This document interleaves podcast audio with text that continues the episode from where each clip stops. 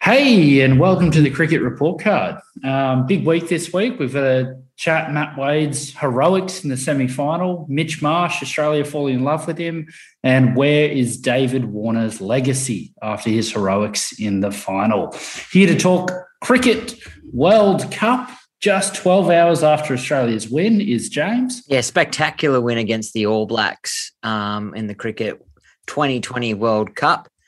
Um, did some great things. Mitch Marsh, 70 odd. Didn't get up for it. Similar time slot as the Wallabies. Um, oh, did the Richard? Wallabies play? Did the Wallabies play, Jim? I don't know. Did they? I know this is a cricket report card, but did the Wallabies play, Jim? they played, man. They played their hearts out for about 60. Oh, who did they play? J- Blake, I, I'm not sure. I didn't I didn't catch it, mate. But Uh, I'm sure gonna you'll be a tell short- us about it. This is going to be a short podcast. if Richard, either of you know watched it. my roots, mate. I'm from the motherland. God save the Queen. I'm with you. Swing low. mate. You flip flop from one week to the other, mate. Who knows where you're from now, mate? I, I'm trust me. I'm. I always go back to my roots. Check the heritage, mate. You can trace me back to the first convicts. Explains a lot. Explains a lot. First Uh, prostitute, first prostitute, actually. Aren't you? Don't you have some American shit in you, or is that just you trying to get a green card? Grandfather was American, so I got, got that in there too. Not not not looking great for me. You know what else I got? I got a bit of Mm. Irish in me, mate. Bit of Irish blood running through these veins. So let me get this straight. So you're an Irish rugby supporter, an English rugby supporter, uh, American in here. Does, does do you support anyone else? Like Uh, I know. Australia in the cricket, just to you know. Can I just confirm that this is the only cricket report card? We definitely will not be doing one um, during the Ashes. I want to make that abundantly clear now. could could though. Yeah, why not? Because we're going to get shit on. That's why. This is way Well, more isn't fun. that the most British thing, man? Just fucking whinging about having to show up to work, eh? I don't think I mentioned work, Jim, at any point. But uh, No, I'm talking about the English cricket team coming down for the Ashes. no, we're not going to run this, are we? This is this has worked really well. We're five minutes in, and I haven't had to address the Wallabies. Typical British. Uh, right. So, do you actually want to start with the game of the round, the the uh, Irish uh, New Zealand games? Do you actually have to avoid talking about the Wallabies loss? No, no, no. Let, let, let's um, let's get the elephant out of the room because I really do want to talk about that Ireland New Zealand game. That was um, absolutely sensational. But oh yeah, he's not that heavy. But um, no, let's talk about the Wallabies. Let's get in there. Let's get in there. I'll start. They were shit. Um, I mean, look at the end of the day. Um, surprised by how well they fought. Actually, um, the the Wallabies. I, I think they they looked like uh, a disjointed shamble that met in the car park before the game, and and and that's how they played. But they played with heart. Um, they defended really well. The the the maul defense was was quite strong. Um, they just never fired a shot. Uh, and you know when you have horrific discipline and concede twenty penalties and two yellow cards, you're in a fair bit of Barney. Um, and I guess, and this isn't me having a shot. You know, England kept us out of their 22 for the whole game. I thought England looked just as disjointed too. Um, and it, and it, for me, it just made for an ugly, unpleasant game of rugby. Yeah, I think just to build on that that point a little bit, we were, you know, Eddie Jones came into this uh, this experience talking about that this was going to be a, a watershed moment for England to to to to break the shackles and to to change the and the narrative really that is around Northern Hemisphere rugby and about England rugby and what the World Cup final was, you know, and he talked about having an, uh, an ensemble of backs that we're going to utilize, etc. And for the for the first part of the game, you know, they did look a little bit more creative, but it was very interesting that when the pressure or the cooker started to increase and the and the game was quite close, um, it was revert back to, to Taipei, you know, kicking a lot um, and slowing the ball down, and it was it was disappointing um, because obviously you want to win these, you want to go into these games and and probably execute a lot better than what we did. So I would agree with your point that yes, there's a lot of growth uh, for England. There are some highlights, so we'll talk about them later. But I would agree it was it was a very scrappy game uh, that didn't live up to the the, the hype. Um, and hopefully, you know, in the next time we play, which is a three test series next year, I believe, uh, that hopefully both teams will be be performing at a high level. Uh, all right, this is a cop out, and I'll throw to you on, on this one, Jim. And it is a cop out because we've lost what seven on the run against England. They're pumping us. They beat us at home. They pumped us at Twickenham. But honestly, going off what you said, Richard, and again, I'll acknowledge that this is a bit of a comment. It just didn't really feel like a test match. It felt like a a trial England team played a mercenary Wallaby team. Um, you know, normally when these two teams meet, it's like, oh shit. Um, I don't know. Maybe, maybe it was just coming down from the New Zealand Ireland game. What do you reckon about that, Jim?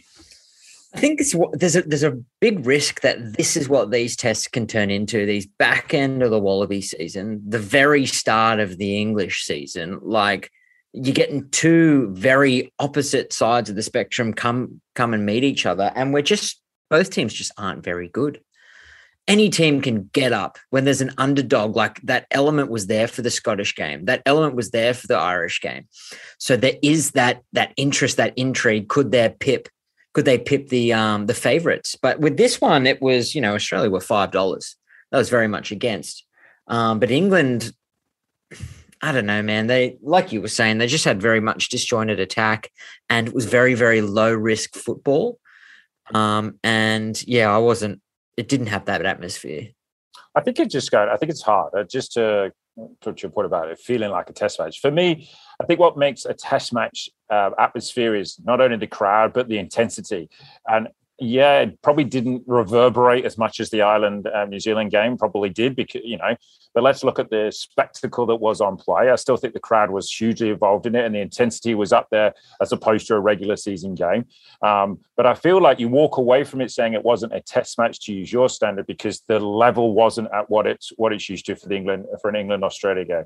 And they were never given the opportunity for the boys to play, mate. It wasn't a chance for them to play spectacularly. That whistle went off every fucking three mauls, three rucks. It was ridiculous. I was just going to say that is how the referee plays it. I really liked the way that um, I don't know the guy. Sorry, off the top of my head. Yeah, I like the way that the uh, no, not Jaco. I liked the way the English ref, uh, referee the Ireland New Zealand game. I thought it was, you know, and we'll come to that game, but it was so quick. The rucks were quick. You know, yeah, he was articulate was, too, wasn't he? And whereas you know, it just Jaco and TMO, you know, just slowed it down a little bit. And what shocked me in terms of that, I was looking at some stats. You know, I love a little bit of stats. Uh, you know, in terms of time in possession, do you know actually, according to the stats, time in possession total for both teams only equated to around 29 minutes.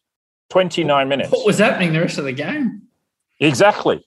You know, like seriously, it's it's that that idea of trying to play quick, fast rugby needs both teams to want to play um, but also a referee to to do that as well. But I have to say, it felt like a test match more so than a regular season game, but not yeah, at the same level as everyone.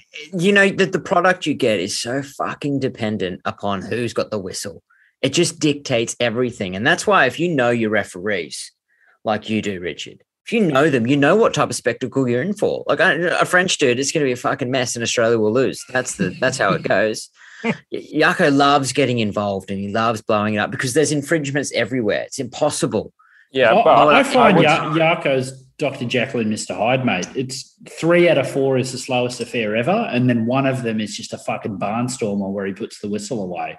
Um, it, it's always quite inconsistent, and, and, I don't want to sound like we're running away from the game here, right? Richard Richard deserves to gloat. Australia got pumped by England. It's a lot on the trot, um, but uh, and, and, I mean, it's an old cliche, but it's true. When rugby's bad, it's really bad. When rugby's good, it's the best sport in the world. Um, and, and, and you literally saw chalk and cheese. When, and and um, and I've said this to you boys. I woke up not on purpose for the New Zealand Ireland game. My young fella woke up, and you know, I, I just checked stands, see what was happening. They they were singing the anthems, got my blood going, and I thought I'll just watch it to New Zealand get in front by ten, and then on my phone. Um, um, and then I just couldn't stop watching. It was so good. And when rugby's good, it's good. Um, and then to just go into when rugby's bad, it's bad. A game with 30 penalties, two yellow cards, 400 injury stoppages, um, and the ball in play for 29 minutes, not to mention the amount of drop balls. Holy fucking moly, it was torture. Um, it, it, honestly felt like we were watched back to Super Rugby. We just watched the Kiwi game and then on came on the Aussie Derby. Um, it, it, was it was just a grim grim watch. And what I would say about Jaco, the thing that shits me is lots of people defend it. You know, there's a lot of rugby people out there who just take that stance that you never you never diss the ref. And and I like that. I like that we've got this in this game. I think we've got certainly not me but I like that we've got those people. Um, but a lot of Jaco was technically correct. I struggle with that one because in our game every single contact and every single breakdown you could be technically correct and blow a penalty. And I think Honestly. what we what we just need to say is the fact is I'm not disagreeing with what you're saying but I feel like there's a theme of Australian ill discipline that initiated back in the Cheika days, where he wanted you to push the, the boundary and push the referee as much as possible because you have to to find where the line is, and then you, you step back from it. You feel that discipline has ill discipline has continued? And I think something needs to change. And it was interesting, as Hooper said after the game that he went off around that 60 minute mark, you know, that Nick White became captain for a little bit, James O'Connor came captain for a little bit, and they're all part of that leadership group. But does that actually actually show a lack of leadership um, across the whole board. And as that is something that needs to be addressed because Mate, that that's just... that's a very good shout. I think you know we come in here and, and shit on the refs, and and, and God, I always will. Um, but but we've got a problem. Australian rugby you've got a problem with ill discipline. Um, it's like the cricket team, isn't it? Yeah, the cricket team rewind the clock a bit because Nick White, Nick White doesn't shut the fuck up, man. Honestly, he's, he's really annoying, and and I like that element of him. But your captain can't be doing that you got to be way more respectful and dignified, which is why O'Connor sort of sits that role a little bit better.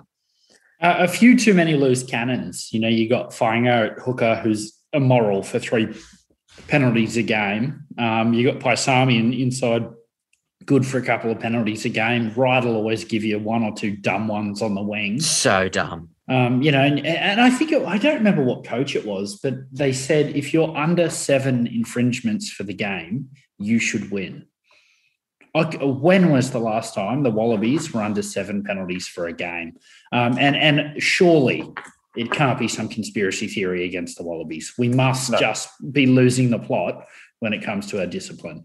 Um, and and it is disappointing, and it felt like it was a hallmark of the Cheika era. Um, but but is is that a byproduct of not trusting each other? I, I mean, so. at this point, the Wallabies we're cheering for a jersey color we're not even cheering. It's a it's a different team to who played a month ago. I think it's um, two things. Not only not only it's trusted you, but it's that consistency, okay, of knowing where you are and when you don't have the mate next to you, you're under pressure, and because you've lost those combinations, you're on the back foot a lot. So you have to give away penalties more because of it. And I think that's one thing we need to think about. And Rennie did say it's too many dumb penalties, but you make you give away dumb penalties when you're under pressure, and that comes from not trusting your mate. It's an uh, interesting so point, though, because I, I, genuinely think New Zealand give away smart penalties. Yes. Um, Australia give away dumb, dumb, dumb penalties. Um, so that shit was disappointing. I mean, we can get into the Australian players, but it, it did really feel like it was a collective problem this game. And I guess how I felt watching it, I think I would have been fine if, you know, we were paying $5.75 in a two horse race I think I would have been fine or comfortable if if we ran out there and we got pumped at scrum time. England got ahead, you know, kicking their points because we were getting pumped at scrum time. And before I knew it, we were down by 12 and England scored some good tries, but we fought back. We scored a try and we defended our hearts out. Hey, we lost by 20. So be it. I think that the, the killer for an Australian fan was we literally never fired a shot. I can't think of once we had three phases um, I can't think of once we did a set piece play. I can't think of once we are inside the England 22 and the fucking penalties. It just was such a painful watch. They were reactionary penalties. They'd put some points on us, and then we turn around, and then we get one off the kickoff, which kept it a contest, which which had my attention. I think the most disappointing thing to come out of the whole thing was our defensive line. It shouldn't be that simple to break through on your 50 meter um, our scramble was up to scratch, and Nick White did some fucking heroic shit as he did last week as well, which is awesome. Gregan Yeah, but you can't you can't slot your hooker in to run 40 meters and then back it up with someone else four plays later. Like it was too weak, too weak on the outskirts. I think that's a, yeah. tackling, but it's proper laugh out loud shit. Yeah, I know. that one moment where for the the try, the first try, um, where Kurtley didn't even really make an attempt to make that tackle, Steward went through. Um, yeah, Mate, he comes off the point, bench for his club team. What's going on here? I think that that further the defense a little bit further, so away from the breakdown. So initially, that breakdown, uh, the the post and around in that first pod, the defense is quite uh, quite good. But you're right, Jim. When you go a little bit further, because they got Marcus Smith out, particularly in that first half, a bit wider using Farrell and Tuilagi. And when he got a bit out wider, the defense was poor reads from a number of players. I would agree, particularly at that 50 minute mark. Way too poor. And, and um, it's like you were trying to hide some players. Um, by getting them out wider because they thought England would go straighter. And look, they didn't utilize it enough, but um, definitely when England got wider and Marcus Smith got out to the outside backs, they looked a lot more threatening. Uh, but the thing that the thing that, that concerns me is just go back to to you, Blake, because I think that one of the issues was that um, the the ruck ball was really slow from Australia, which actually limited the attacking opportunities. Um, I think if you watch like the Ireland game and you watch the England game, everybody clears out and everybody seals and everyone gets it uh, gets the ball out quicker. Whereas I think Australia were really laboured in the way that they were clearing the ball out because it became slower. It became that's the reason why they had to kick away possession a lot more. Um, and I think that's something you really need to work on. Um, is that is that clean out? You know, getting getting quicker ball because it just wasn't wasn't possible this weekend. Yeah, timing it well. Mm. Um, what do you boys think overall? The the decision by Rennie, and we all backed it, um, which I think we backed it twofold. I, I, hate this idea of just planning for a World Cup. Um, I want wins week in, week out. We, have had this conversation endlessly on this podcast. I, I hate the World Cup calendar. I want the Wallabies winning each and every week. So, in that respect, I actually favoured bringing in older, experienced, talented blokes um, ahead of the development players because this is the Wallabies. You don't earn your stripes playing for the Wallabies. And I backed Rennie making that decision. I actually I enjoyed the salt and pepper, the media circus of you know bringing in these Northern Hemisphere players and these Japanese players. It added to the excitement of the tour for me. Um, I think you know where I'm going with this. Was it a failure though? When we look at the players that have been brought into the squad, would have we been better off you know, having Jock Campbell playing 15 for, for this whole series? Would have we been better off? Do you Darcy fucking Swain, love that kid, mate? He, he barely makes the Reds, man. Darcy Swain and Matt Philip playing in the second row, who, who really came on down here. You know, would we be better having Nos Lonergan getting more minutes at hooker? He'll probably be our backup hooker come the World Cup. Like, what do you think? It was the experiment worth it. I'm talking Arnold, Latu, Skelton, Beale the lot of them? I'll go and say initially, if in a, I think it's too small a sample size to make a decision from that. I think if you look at the South Africa uh, model from a while, if you're picking the same guys overseas consistently, I think you then get that consistent selection. You get your patterns, your combinations, and I keep using that word consistently. And I think that's okay. But if you're only going to do it uh, periodically or sporadically, should I say, sporadically, then I don't think it works. Um, in answer to your question right now. Um, I don't think it would have made a, a, huge difference, if I'm honest. But I think Will Skelton is a bit of a myth. Um, he did not play at the level that I wanted to. I just want to say that at, what it is. So I think if you're going to pick it, if you're going to consistently pick your overseas players, I think it's a good option. If you pick them and then don't pick them for a while and then pick them again, that's a bad option. I think it comes down to um, coaching style. It's completely what do the coaches' philosophies align with? Is it um, get the culture back across the globe? Get the the old players in to teach the young? Is it just have it fully young? Um, I think the results from the test matches that we've seen would have been pretty similar to what we have. I'm just going to stick with the. I think the right decisions were made with what we had, because I, I've I've turned in the last few years. I'm a big believer in shelter the young. Don't don't bring them through these experiences when they're not ready. I'm huge on the uh, the the have a full preseason before you jump into the next season. That style, like really go home, rest the body, work your fucking ass off, and execute at Super Rugby before we throw you on this big stage. And you just end that. You join that endless life cycle. Um, that perpetual rugby calendar of international two months off, you're back in it, where you never get that rest. I'm I'm really curious about what the other side of the coin looks like, which is why I'm pretty in for this. Yeah, it's interesting. I actually I saw Hooper giving a speech to the boys on his birthday with the schooner on, on the social medias, um, and he said uh, never had a birthday in Australia since I was 18, but I wouldn't have it any other way. It's good to be with you boys. It, it just shows you that that bloke has been on this fucking tour every single year right. It's it's an endless cycle. I don't know. Hindsight's 2020. And I don't think, in all seriousness, any of them have added anything. Um, it looks like Quade and Kerevi were just the perfect ingredient in terms of we needed a 10 and a 12. Um, and their head was in the right spot. It, it, it just looks like these guys have been cruising in European football and just weren't up to the standard. Um, I don't think any of them have added anything. And I think had Swain, for oh, example, or Matt Philip played all of these minutes. I mean, the only one who I think Rory been, Arnold. Rory Arnold, but I agree. I think he's been quite good now. Maul defense has been immense. I, I don't think he, he's looked any better than than Swain or Philip did. If you boil this down, though, you look at like Quade was in fucking camp for five weeks before they threw anything his way. Kerevi went and got fit for the sevens before joining in. They're playing at a different pace. They're playing a different style that really is the beneficiary of all the combinations and experiences of Super Rugby. Um, and when you throw like this northern hemisphere style of rugby into this mix, it doesn't gel straight away. Like Beale looked lost the whole fucking time.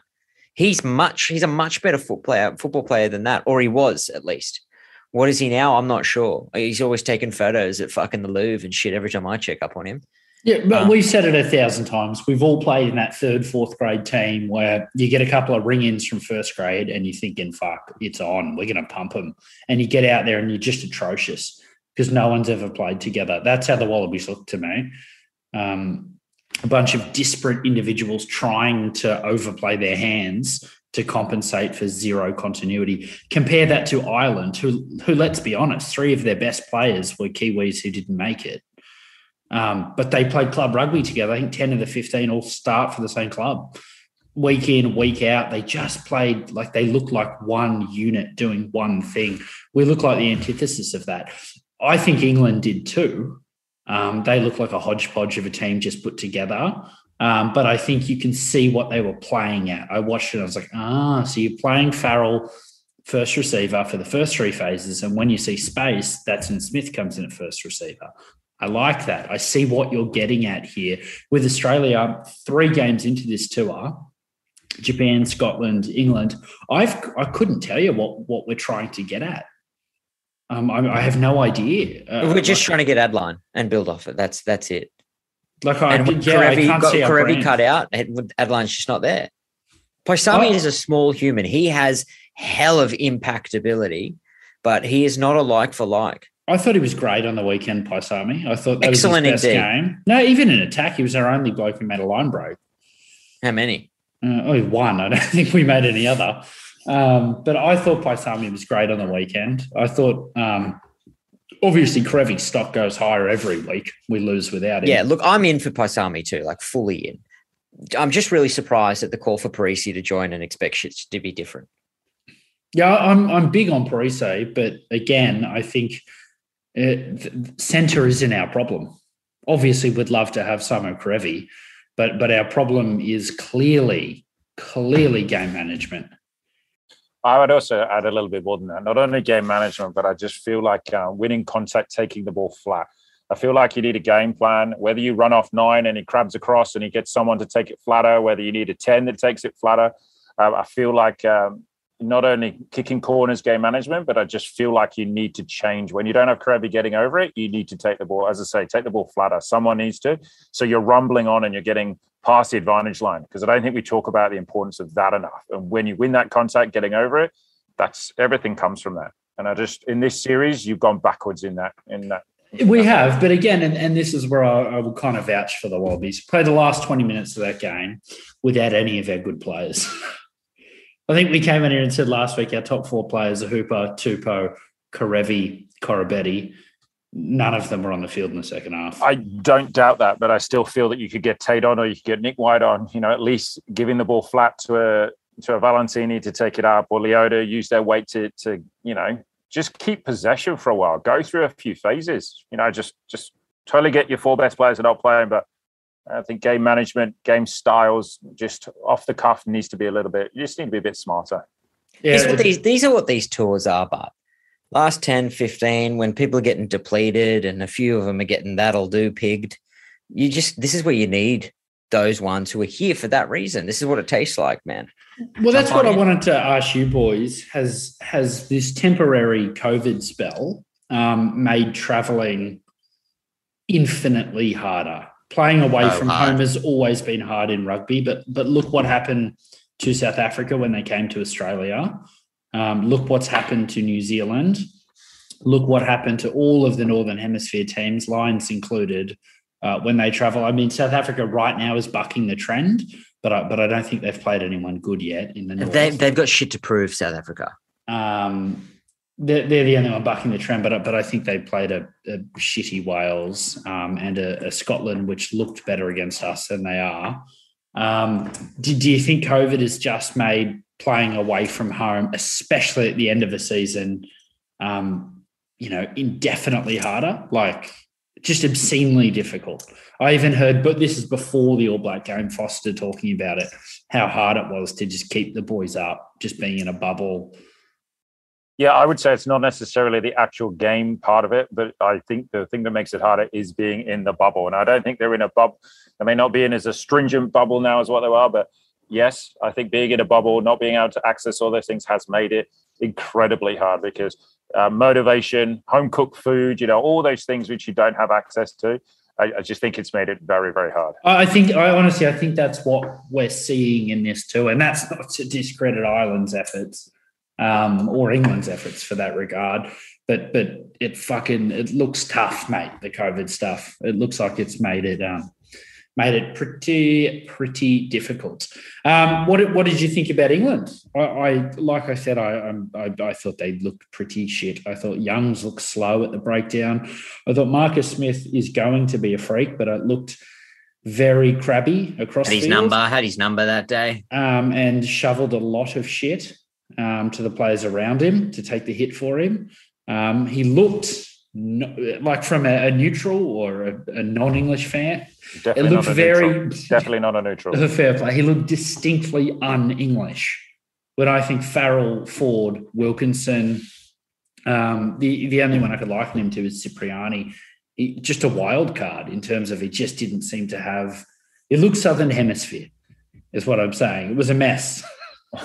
Look, I think I think yeah, disjointed uh, is a definitely a, an adjective to describe England's performance or inconsistent. You know, um, a lot needs to change. Marcus Smith is definitely not an archetypal ten. That's that's obviously or an English ten over the last few years.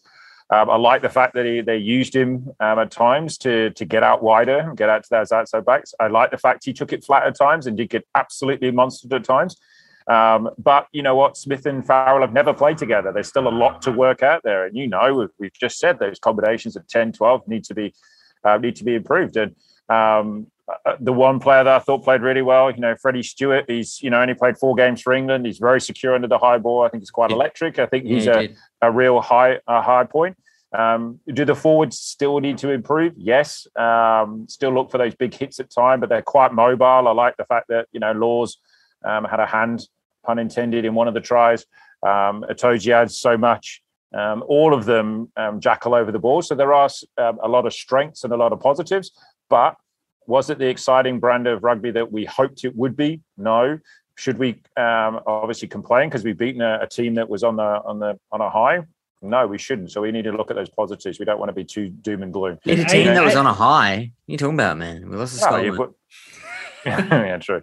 I think the big test, I think the bigger test, and I don't mean this uh, disingenuously, is against South Africa next week. You know, if you look at the World Cup, we didn't play very well in the Six Nations, and there was so much going on in that. You know, uh, New Zealand, we played a lot more expansive. You play South Africa, we played them at their own game and got stuffed. You know, what are we going to do next week? Because if we do the same thing, we go back to Taipei, we're going to go absolutely hammered. So yeah, that, that will be interesting because I think if um, if you change your hand, there's enough talent in that back line um, with Slade at 13, Smith at 10. There's, there's enough doing to, to actually put something on. Yeah. Um, but fuck, all in all, a shit game of rugby. Yeah, disappointing. Just yeah, glad I didn't get up. Oh, mate, it was just truly awful. And I guess I don't want to not, I don't want to miss my shot here. The fucking TMO, mate. And, and this isn't, he screwed Australia. Um, Ireland copped it New Oh, Zealand copped it. New Zealand copped Fiji copped it. They copped it Wales copped it. in the ass. All right, Wow. there you go. Wow. Um, the the the fucking TMO man is just the worst. Um, the the every single try, and I mean the fact now that refs don't even bother to say, "Can you check this thing?" They just say, "Check, check." Can you just check? Just find fucking anything to ruin the fun for everyone. Um, everyone's cheering that we just saw a try scored. Can you just check and ensure that no fun can be had? You know what I miss? Fucking hell. The fucking back page articles that run shouldn't have been a try, but was. You know, Bring him back. bring him back. Sports journalism's missed. It's fucking ruined. Don't write the article, mate. It's not worth it anymore. And Can I the ask, fucking you- intervening on, on obstruction runners for high balls. Fuck off. And you know what we need to do? We need to give these lane. fucking TMOs some some camera time. You know, get them to write shit. Get their social medias. Like, give them an opportunity to cop it. Let we'll us see how know. much they intervene then. And the, the, the, the real problem, the real problem is the TV producer. The away team does something, it's just on the big screen until 80,000 people go, oh, uh, we better check it. TMO, can you? The fucking home team contact in the air, uh, push on. Nothing to see here. Yeah, Like that, they fine. literally, It's the, fine. the producer at the stadium decides what gets played on the big screen. That That's fucked, mate. That can't be happening. That's What do ground you, um. I don't know what uh, what it's like, Jim. You can tell us in the NFL, but in the basketball, there's a two minute report that gets sent out, and it's like within the last two minutes, basically, Eddie, the referee's performance gets analysed, and if there's a Oh. mistake, uh, it all comes out. So this should have it was a bad call. This is what should have happened, etc. It's called two minute report. Would you like to see a last ten minute report or something where just a snapshot or a TMO report or a report that comes out that analyzes decisions positively and negatively to make it a bit more objective? Can, can I jump on that? Um, I don't hate the idea, but I actually think um, to, to what you said a week or two ago, Richard, it's why we love the game. It is. Decisions are wrong and things like that. And what I mean by that is there's penalties fucking everywhere. yeah. There's penalties everywhere. So I actually think when you look at half of them, you're like, well, yeah, he kind of was off his feet and it kind of didn't come through the gate. Oh, maybe he did roll on the ground. Yeah, Maybe- there was no. There was just not many arms there. So I, I would just rather less officiating. Not many arms. So if the TMO doesn't fucking get involved, hook it to my veins. Um, and like, just fuck. But take the two Australian yellow cards. Per the rules, definitely both yellow. Angus Bell, probably lucky it wasn't even worse. Um, in live motion, Tom Wright was trying to strip the ball. It would hurt more getting a high five from someone. I mean, it was horrific technique. And why is he trying to strip the ball? But what are we doing, slowing that down to make it look like some shoulder to the head? What are That's we just- doing? It's also just a dumb thing. It goes back Oh, to that dumb idiot. penalties. Ill Dumb. disciplined idiot, but what are we doing? And, and the All Black yellow card at the start of their game, the fucking every fourth tackle that would happen. You Is slow that it Codie down, Taylor? That was You- you fucked. Yeah, that was You, you slow it down, yeah, all right. Per the framework, no one has a choice. So let's home team producer pop it on the screen, give no one a choice, stop the game for five minutes, throw a card in there. It is just killing the experience for me. You know, And and we're just- we're six years into this. I remember the real the 2015 World Cup was where this shit really came to the top of the beer. Mm. Right, this is where it really this was the head, and everyone was like, "Yeah, protect the players, protect the players." I mean, it's a bit shit, but yeah, protect the players. It's a bit shit, but sure, let's protect the players. We're six years down that fucking track, and no one we're, we're no we're no better. It's The grey has gotten grayer. You know what my only hope, my only Silver. saving grace is? The contact in the air decisions. Remember, remember the madness we went through with that? Yeah, Like every game, there was a card for it. Um, and now we seem to have come to a reasoned, they don't check it. The ref makes a call on the field. Um, and if it's egregious, someone will be penalized or sent off. Um, it, it feels like we've, that gives me hope for some of these other decisions. Um, and and I don't. I'm not saying this flippantly. Like you hear what happened to Carl Hayman, you see what's happened to DHP. We all agree we want players protected, um, but at some point they fucking they got to get this shit right. yeah, and it comes with the territory, man. I Oh. wo- I worked in a building that was asbestos. Straight up, the roof was asbestos for six years, man. It just comes with the territory. Get on with it, Richard. Yeah, to move away from asbestos. All I was going to say is uh, to move away from the referees. Did it actually upset you? You know, would you have worn your Wallaby jersey on Sunday? Was it embarrassing to wear a Wallaby jersey or anything on Sunday, or do you think that because it was in the middle of the night, no one really cared? Honestly, I think um, middle of the night, Europe has saved the Australian brand. We played really good at home.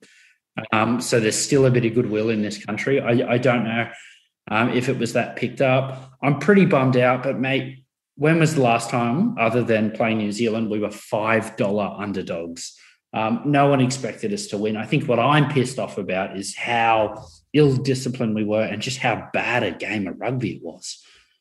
That's unnecessarily. So let the boys oh, play, man. Oh. And I'm not saying the TMO ruins everything because it, it ruined reared its ugly head in the Ireland game too. Sometimes the game is better than than the TMO's involvement, and you can just push past it. But what what's annoying me is it keeps rearing its head. That's my rant. Over. I think the telling thing between those two games, just comparatively, was just the lack of flow that Piper. It was just three rucks blow, four rucks blow, five rucks blow. And, and check the tape, Richard. I twice I tweeted that that's bullshit when England gave away a penalty um, and we kicked three.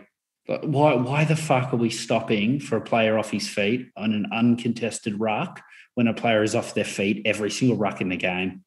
Why are we and, saying that that one's worth three points? Yeah. And how many times do people change their lines when they're running back for a kick, man? Shit oh. happens every time. If you I know wanted- the precedent was set in the first four, like the first two minutes that was that's what the precedent was set tier by Anyway, let's talk oh. positivity. Come on, let's just talk about the Ireland New Zealand game because I just loved watching that game in terms of just the free flowing game, to use your word, Jim, just how quick it was, speed of the ruck. Um, Ireland's just front foot. They've you know won three out the last six against New Zealand. You know, uh, Jim uh, Blake says all New Northern Hemisphere teams are shit, but they're obviously setting a, a platform um, about how how the game should be played. Andy Farrell needs some credit. Seven in a row. Um, they challenged the New Zealand wide defence. Um, some awesome moments from New Zealand as well. Will Jordan was awesome, but just a great game of rugby. And I think we need to celebrate that rather than talk about some of the, the shit that I yeah, agree with. And, and, on that, um, Johnny Sexton, mate, how fucking good. I just, Mark Ella, shades of 1980s, just that, that wraparound.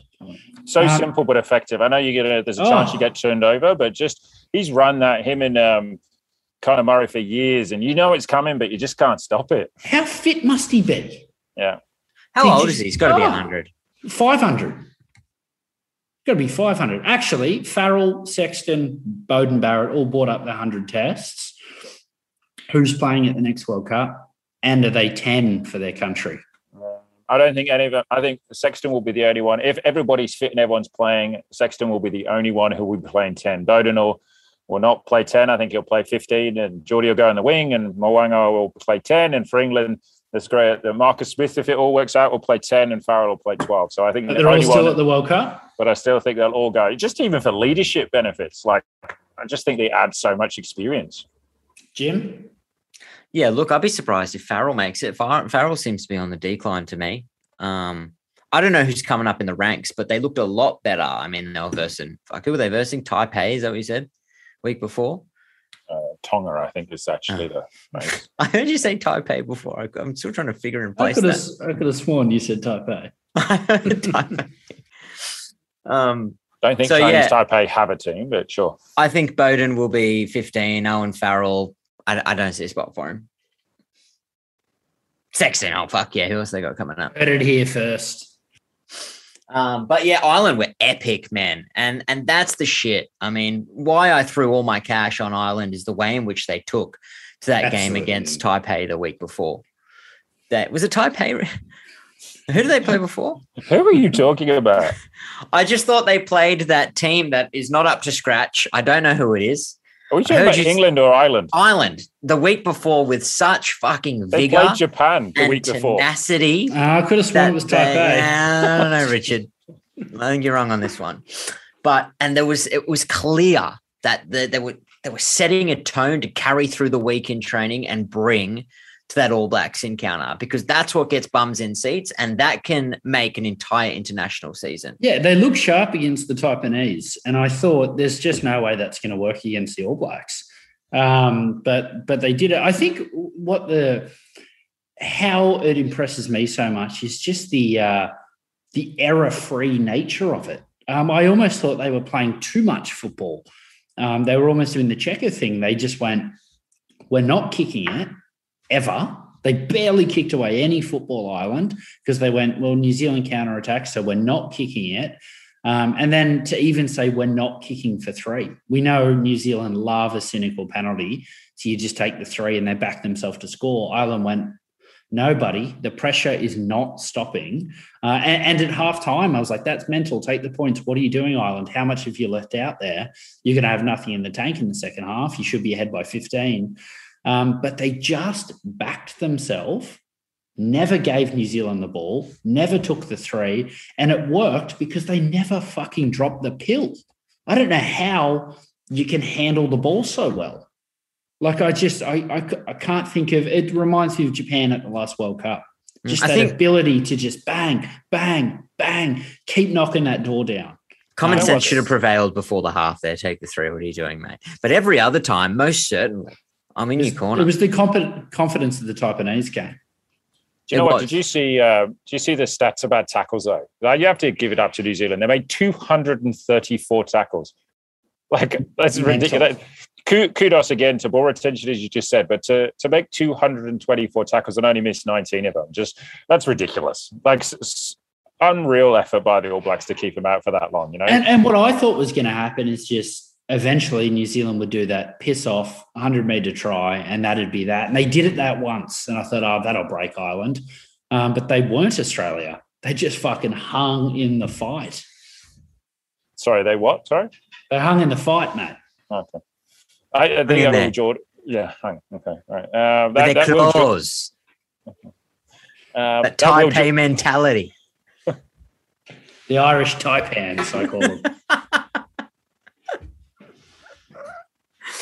Oh shit. okay. Uh, so yeah, I thought it was a great I, game. I, did think though we we we got to call a spade a spade. New Zealand were horrific in attack.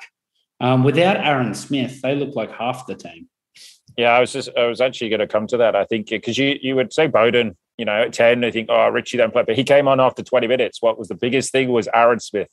Absolutely, his control from that nine position uh, controls the tempo gets them that gets the guys wider and then draws the defense wider and then the inside they always love an inside pass like I would absolutely they, they yeah Aaron the gap Smith. between Perenara and Aaron Smith is is wider than it's ever been yeah I actually um, thought TJ played well as well but just Aaron Smith is on another level yeah really are um, but like this is a depleted team, man. If Foster's coming out saying it's really hard to get the boys up, I, f- I, f- I just fully get it.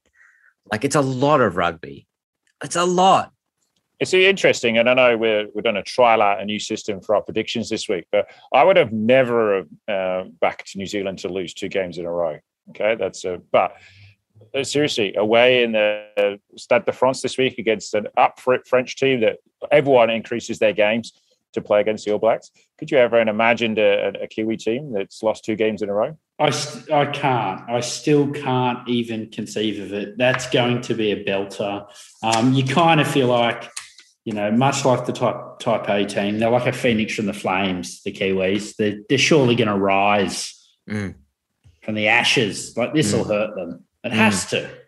Yeah, be the, the flagship bearer of type Taipan Airlines. Um, I'm I'm confused about losing two games in a row. What? If, if they, they if, oh, if, if, they did. Ah, oh, if they did. Sorry, sorry. No. Who they got? What, are you serious? Where have you been? yeah, I'm looking up where Taipei is, man. I near China, mate. China, Chinese is Taipei. I don't have any Chinese fans. Don't they take that shit? Aren't they sensitive about that shit? No, it's Taiwan. It's in the is same island. Is it? Yeah, that's why I was not here. Yes. I was looking. Fucking hell, Taipei's in trouble. Rugby is the least of their worries. oh, jeez. Oh god! But it's putting them on the map. You know, it's hard to turn over a country that's got a successful rugby national team. Yeah, well, they, they got Pohnpei Island. Yeah, so the Taipei Taipans. That's. oh, oh dear. Do you want to project uh, forward Let's to next it. week? All right, uh, Blake. Do you want to uh, lead this lead us off, mate? I'm, uh, you got to stall. Give me a minute. Yeah, I'm getting oh, it up too, Richard. Yeah, yeah. Oh, really? Yeah. Tell us about your stat routine. What do you do every week when you sit down with that pad and pen? Uh, just just take a moment just to think about something that's going to you know win my argument and then you two are going to shit all over it and tell me the fact that you know it's the stats don't lie and if i can't do the maths on it and they're irrelevant and you know i've just made Fascinating them up. process. God, to spend a day in your brain must You be know what? amazing. Next week, we have um, first Yeah, I'm, off try- I'm trying to get the lines though. I- I'm struggling. I can Uh, only they mustn't the- be released yet. Must be I too can get- early. I can get New Zealand, France. Can i just just say can we put that up somewhere that blake's finally admitted he's struggling No, no, no. On this one thing, Richard, I'm I'm thriving. oh. Don't worry about me, mate. Okay as long as you Um, hang in as long as you hang in there mate that's all that matters um, what, what what we wanted to do and what we will be doing next year for the Super Rugby to make our predictions a bit more interesting than that little end of the podcast where you tune out. Uh, what we're going to do is we're going to we're going to predict against the line. So it's not enough going to say who's going to win. We're going to look at the betting line. Uh, not that we endorse gambling, but we're going to look at the betting line and say, you know, based on that, who would we give it to? So the only line that is currently available for next weekend, so this isn't going to work very well, um, is France, New Zealand. Uh, and New Zealand are giving four and a half points to France. So if you're picking New Zealand, they need to win by more than five. Who are you picking, boys? I'm, still taking that. Go back to I can't just back against New Zealand to uh, to lose two games in a row. I just it just doesn't. It's it's unfathomable to me. So I'm still going to pick New Zealand, um, and I'll say probably seven plus.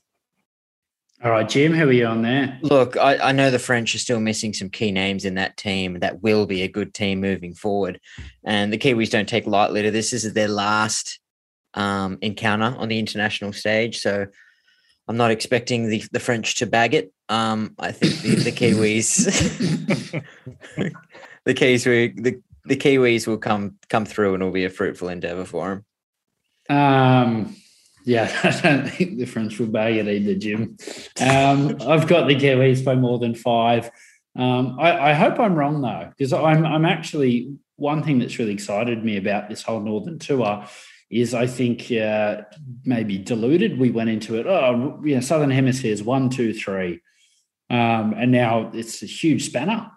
Australia have looked ordinary. New Zealand have been pipped by Ireland in a barnstormer. Um, I'm exciting. I'd love to see France rise to the level of hype and hope we've got for them. Crack this thing open. Um, bring it on. But I, but I do think New Zealand will win. No one else? No, sweet. All right. Cool. we all just went New well, Zealand. yeah. I was like, what Yeah. have we done? Yeah, someone's going to fucking carry on with the next conversation about Taipei or something. Just leave me out there to drown. All right, Wales, Australia. What do we think? I just Who- don't who's think. I- favourite, actually? The, the numbers Wales. aren't out. It's too early in the week, man. Numbers I'm aren't out. Fucking hypothesizing champion. Um, do you reckon, I reckon Wales would be the favourite, wouldn't it? I actually, yeah, I would say Wales are only be slight favourites though, but not we'll, we'll much. say the line's four. I don't think you that that's a bit generous. What's going on here, man? Um, look, we're we're coming off the back of not some great performances. We've got some key injuries going on. Looks on like too. Hooper might be out too. Yeah, with his foot, he's like he's hopeful to return. He reckons, but um, he won't be at his hundred percent self. You know, Rennie's been coach of Australia for what two years now. Hooper's the only bloke who's played every single game. Fuck that, mate. Doesn't surprise me at all. yeah, But that the- doesn't surprise me. But it's a pretty good indicator of why we're not performing at the end of a season. He's Yeah, but I think you much. take Compare off that, compare that to should- Ireland's setup. Yeah, Ireland. But if you if you take it to other international teams, I reckon there's been a lot of chop and change. I don't think that's as Yeah, other Big a teams deal. that have been unsuccessful. France, New Which, uh, Zealand, Kiwi- by chopping and changing. Which Kiwi team, which player has played every Kiwi game? You- You'd have to have a look at it, but I think that's been part of their demise, New Zealand. I think under the last administration, Carter, McCaw, Retallick, Read, the Moody, they all played every minute of every game. I actually think part of their demise has been this grow the squad thing. Every game, I'm like, who the fuck's that bloke? Oh, he's still very good though. Oh, all, mate, they're all very good, but I think they've lost. They, I mean, the way they handled on the weekend, they look like a disjointed team. Uh, and I think it is that it's that World Cup cycle and it's a touring thing. It's like what France sent down to Australia. Um, it's it's not unsurprising, but it but it robs us of that Test match quality. Some thievery. I think on an away game like this, where the, the home ground is keen for it, you can't let matches be decided in the last 10 minutes as the away team.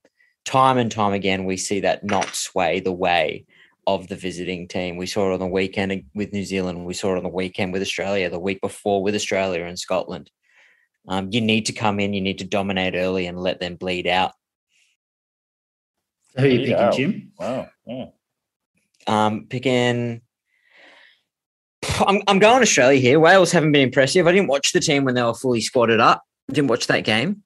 Uh, but I'm going to go Australia because fuck, I want them to win. I just want them to. Richard, who are you on? Uh, like Wales is kind of your bunny.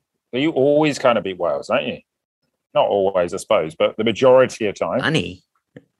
It's Yeah. an expression. Ooh, You, You know, like I heard that in cricket. Yeah, it's Never heard cricket it. Have you expression. seen him play cricket. cricket? You wouldn't surprise you. You're on the cricket report card, Jim. You need to do better. Come on, man. Um, Bunny. Yes, Jim.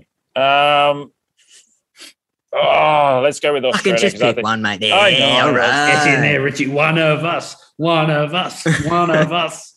Um, Can I just say one of us? That means that I'm partly English and partly American. Then yes, I'm one of you guys. Yes. all right, we, we got something in common there, Richard. Um, uh, Tupou and Hooper plays, we win. They don't play, we lose. That's I, I don't know if they're fit. And then you'll be one of four for your international series. uh, Yeah, and I guess say we do win this, and and you boys have both picked Australia. Is it a successful tour? Um, given of course not. No. No. I, I, let's run the tape back a few weeks ago. I think before it we said two out of three is success, one Yeah. out of three is failure, three Exactly. out of three is fucking nudie runs. it's out. Yeah, nudies. Yeah. so it's Nudies not the a bowling success. alley. No, of course not. Not a success Yeah, at all. And it be- started, I get fucked up in Japan when they all went, yeah, yeah, yeah. Nah. No. Yeah, I'll Yeah. play. Oh, nah. Yeah, it's not a success because it'll be waived if you win. It's one out of three. The game, whether you win or not, it's still not been a successful tour. And I think not only the results, I think the way that you've played makes it a not very successful tour. I don't think you just need to look at the results. All I'm saying is give me a weekend free of the TMO. Hmm. Just trial it out. Hey, what do you the fuck you got to lose, man? I don't care if there's the fucking 2007 Rugby World Cup forward pass. I don't give a fuck. Neither. And then if it's Wales scoring off it in the 90 in the 80s, And that's fine. I We gave it a just go. don't want the TMO involved in the game. Could you imagine the rant I would go on if that happened? But Oh, unbelievable. I just don't want a TMO involvement. Oh, I reckon we got to start a petition to get an FMO, get a fourth in there who can just shut the TMO up. Just when the press TMO's cancel. just fucking blowing up and he's doing shit, we get the FMO in there to just cap him and we move on. You see, out can I just can I just clarify that it is definitely the fourth match official, not just the fucking match official? yeah, I was trying to work that. I No, was it's trying definitely out the what fourth. Yeah. The fourth. Okay, And then just when he gets carried away, we'll get a fifth. And we get some geezer from Taipei to just cut the TMO off once it gets out of hand. check, check. Mm, not today, buddy. All Um, right, just quickly rattle through the other ones. I imagine we're all going to predict if England play the same way, South Africa will strangle them, and uh, and unfortunately, South Africa will win. Is that what we're all anticipating? I'm going against South Africa here. I'm expecting England to win. That goes against the line for me. Uh, I'm I'm I'm kind of optimistic for England in that the way they played it was shithouse, but the the ability to be expansive could rattle South Africa. When you think of the only person who could crack their code this year, um, that's the hope. I think for them, if Who you picking, man? Well, is England's front row fit? Is England's front row fit? If they run out the bums they ran out against us, they're going to get destroyed. Um, if they've got their first choice front row, they're still going to get pumped, but they might be able to hang on it. Nah, look, South Africa. Look, I'm going England for sure. I just reckon um, they've they've got Francois Steyn's number. They know how to shut his game down, um, which will play a huge impact here. Huge impact. And if you don't think Francois is going to influence this test match, you're wrong. He will. At Um, 95 years, at 95 years old, I would imagine he's got a lot of life left in him, and I want to, you know, continue that theme of kicking, killing England. Um, I feel like we need to take a moment though to talk about Italy, Uruguay, and Japan, um, Scotland. Both huge games in this um, this season. So you're both going for the away team, uh, Japan and Uruguay. Uh, Yeah. yeah, well, whatever. That's their problem, isn't it? Awesome. um, all right. Well, well, look, I enjoyed this one, boys. It was good fun. Yeah. I'm looking forward to the the last weekend of rugby next weekend. It's been a Uh, long year, huh? And I just want to point out traditionally, we don't really do a podcast at the end of the last week. We usually wrap this one up. So we've got to make the effort.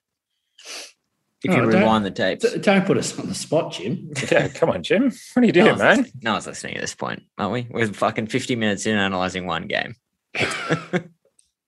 Um, all right. Well, thanks for listening. Do you know what? We should just uh, get. We should just just see if everyone's listening. We should just get someone to just, just tweet something ridiculous to see if actually anyone likes. If you are still listening, we would like you to tweet. Uh, Jim, what do you got? Fucking start getting I vote for FMO. there you go. I vote for FMO. to World Rugby. Yeah, Yeah, absolutely. and you got to On tag, Twitter. Tag the IRB in it. Sounds great. All right. Cheers. Thanks for listening. See you, people. All right. See ya.